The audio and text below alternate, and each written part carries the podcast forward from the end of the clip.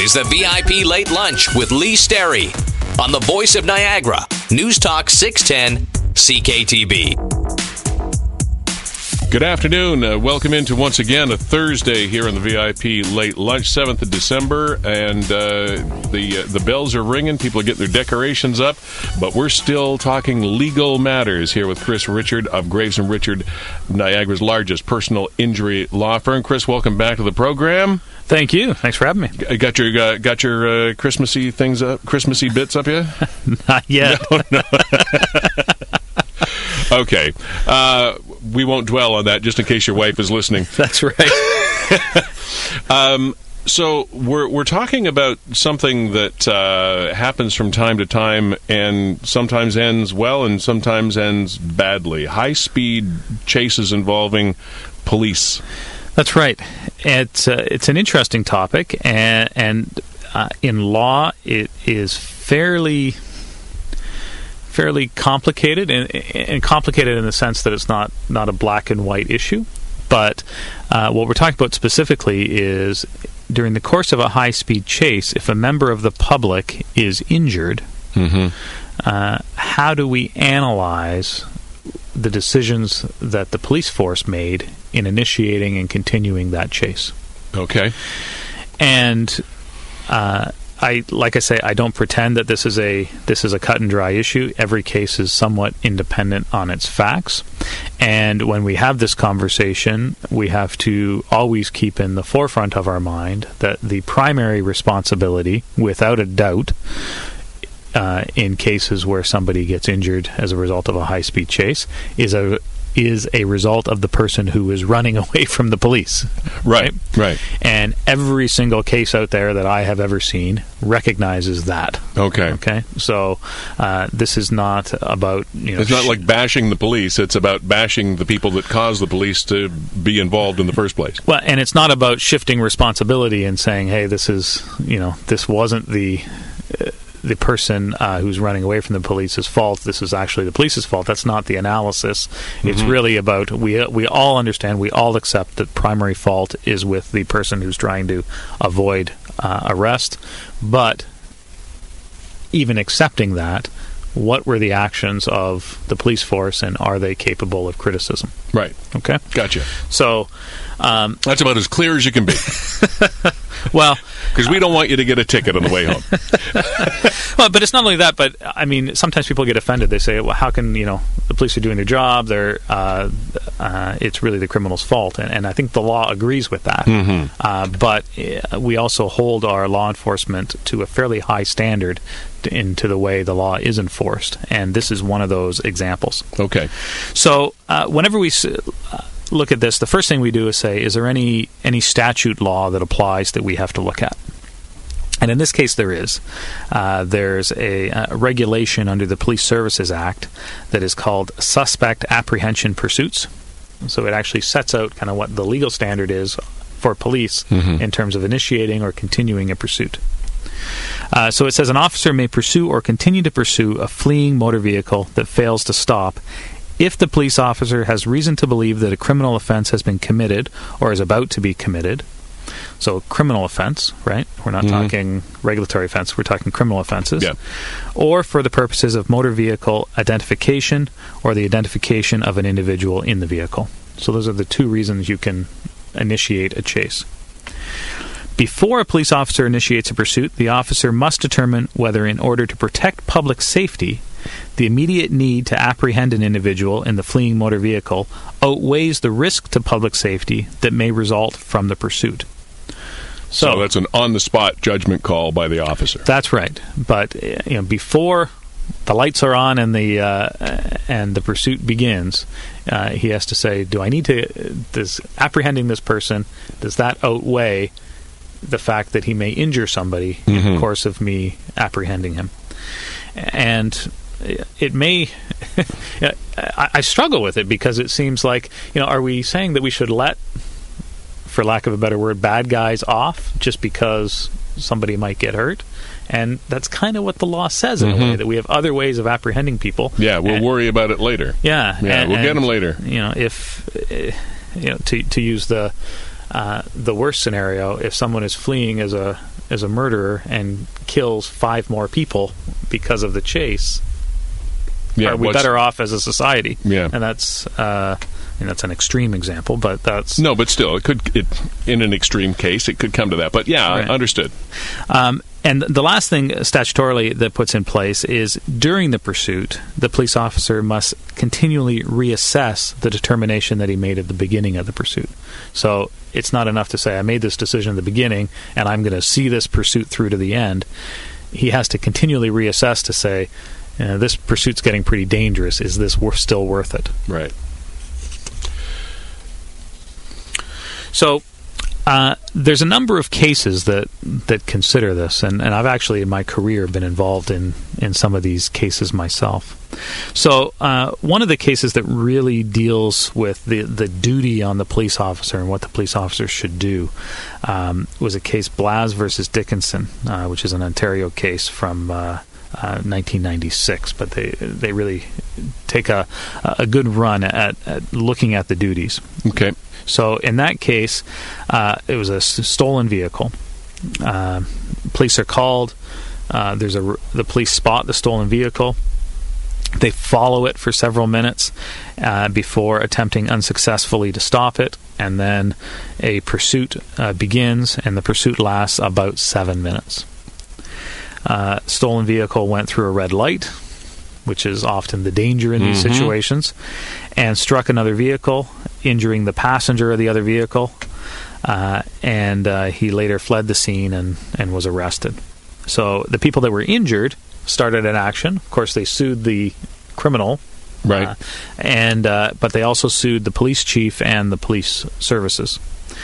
Uh, in this case, the court actually dismissed the case against the uh, police officers and, uh, the police service, and they found that they did act appropriately. mm-hmm. But they said here's how they would a- analyze it.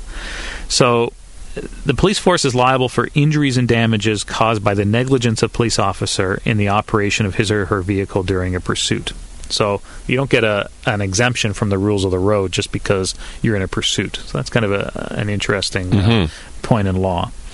Uh, they have a statutory duty to apprehend criminals and to protect lives and property, um, but that statutory duty doesn't exempt them from the general duty we all have to exercise care for others.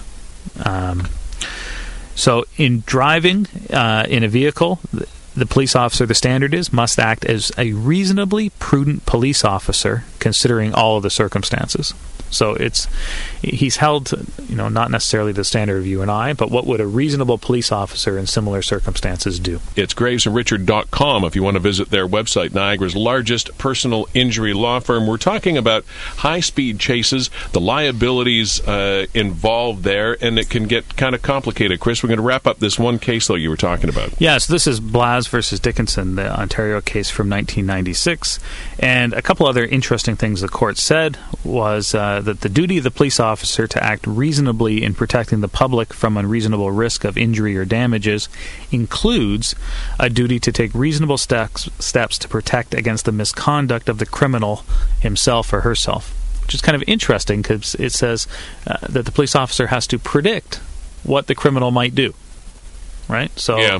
uh, so you can't kind of throw up your hands and say, "How could I have known that he was going to uh, go through that red light?" Uh, you have to predict uh, what a criminal might do in a high-speed chase, and uh, your duty is to protect the public from that, which might include not engaging in the chase. Yeah, which I suppose is that individual decision that a police officer might make based on how many uh, years he's had or he or she has had doing this. I mean, you sort of you go by your own experience usually, wouldn't you? Yeah, and I'm kind of I, I don't know the answer to this question, but I'm I'm curious. Uh, I mean, in a typical police officer's career, how many high speed chases would they be a part of? Because we do put a pretty high burden on them. If this is something that happens once or twice in a career, uh, you imagine the the kind of adrenaline rush that would occur, and then you have to make that split decision Almost about- instinctively. yeah, and I mean it's it's very very difficult. Yeah. Uh, in that moment, and uh, I would be curious. And like I say, I don't have any uh, any feeling for this or any knowledge, but I would be curious how many high speed chases a You're typical yeah. police officer would ever be involved in. Yeah, interesting. Yeah. Well, I know a couple. I'll have to ask them.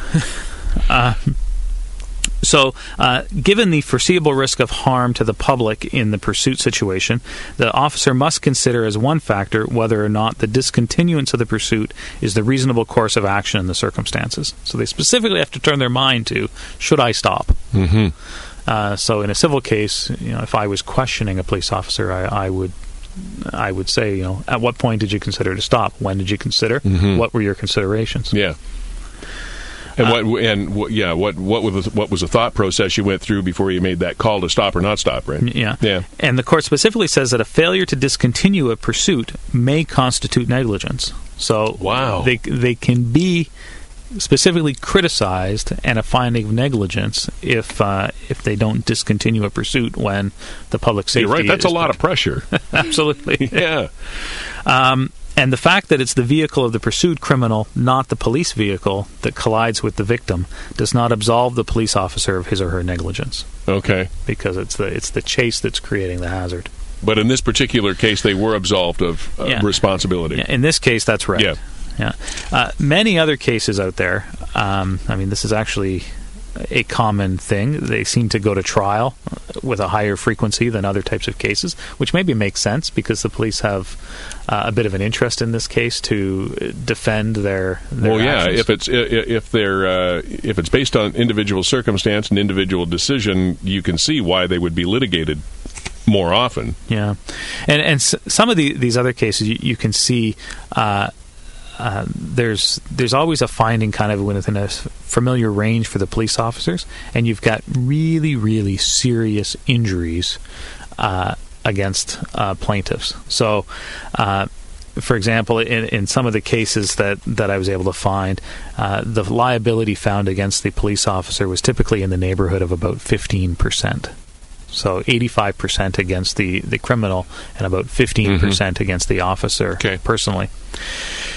We should also discuss why is the police department being added in these cases because that's an important consideration that you can't read in the cases. okay But uh, there's often insurance issues. Okay, so if a vehicle is stolen, um, effectively that vehicle has no insurance on it. okay So Gotcha. Yeah. uh, wasn't driven with anyone's consent. It uh, Mhm. uh, in the course of a criminal activity. Effectively, there is there's no insurance on that vehicle. That vehicle injures somebody. Uh, there's not going to be likely enough money to go around. understood Um, and uh, usually, when you see the police added in those cases, it is to find uh, Find the money. compensation. Yeah. Because if you can get one percent liability against the police officer, you can get hundred percent of your damages from the insurers for the police. okay So that's often what's what's going on. There in is the a logistical reason for this, yeah. There's another reason. Okay. Uh, uh, we if we're hit by a vehicle that's uninsured or underinsured, one of the coverages we carry around is called the family protection endorsement, which uh, basically our own insurance company will top up our coverage up to the maximum amount of our own liability limits. We've talked about that Yep, coverage yep, a little we bit have, yeah. on, on some prior shows. And um, one of the clauses in that insurance is that if you're going to make a claim under that policy, you have to sue anybody who could potentially reasonably be responsible for the accident. So uh, that may include that you have an obligation to name the police in the lawsuit so that you're able to access your own policy. Wow. Yeah, you don't The read those. that- no, the things you don't know. Yeah, you don't read those in the cases, and and then sometimes you know, almost from a moral perspective, you, uh, people are saying, why would somebody try to, uh, to Involve the police, yeah. Right, but but that's why it's about compensation. So it's about either finding another insurance policy for which the completely innocent Yeah. plaintiffs can be compensated.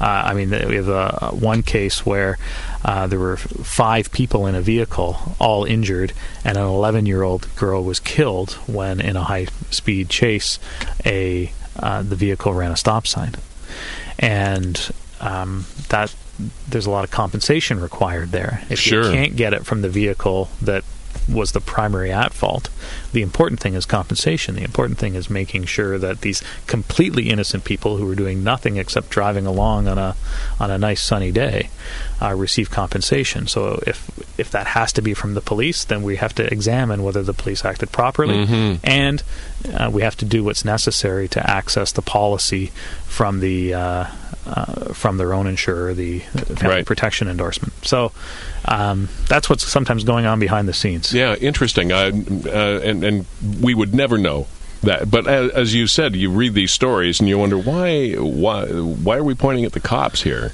Yeah. but but Yeah. that makes a lot of sense. Yeah, it, it's almost always a case of hate to, hate to say it because it sounds almost cliche, but it's follow the money. Follow the money, right? absolutely. And, yeah, uh, and and and truthfully, when you when you read, especially these types of cases, uh, you really do feel for the plaintiffs because. Uh, they just got caught up in the wrong place and the wrong time. Literally they- wrong place, wrong time. Yeah. They were in no way involved in this crime, other than that there was a pedestrian crossing the street or a uh, or a car that was traveling along in the, Mhm. in the right of way. There's another type of case that I think is a little bit different. Okay, we got And- about a minute. Yeah, and that involves the actual negligence of the police. And I've been involved in some of these cases myself, where they um, maybe aren't in a pursuit but are going to a scene, Mhm. uh, or there's a case uh, that they actually were in a pursuit, but they don't put their sirens on, don't put their lights on, Okay. and uh, and are traveling at high rates of speed with really no warning that that anything is going on.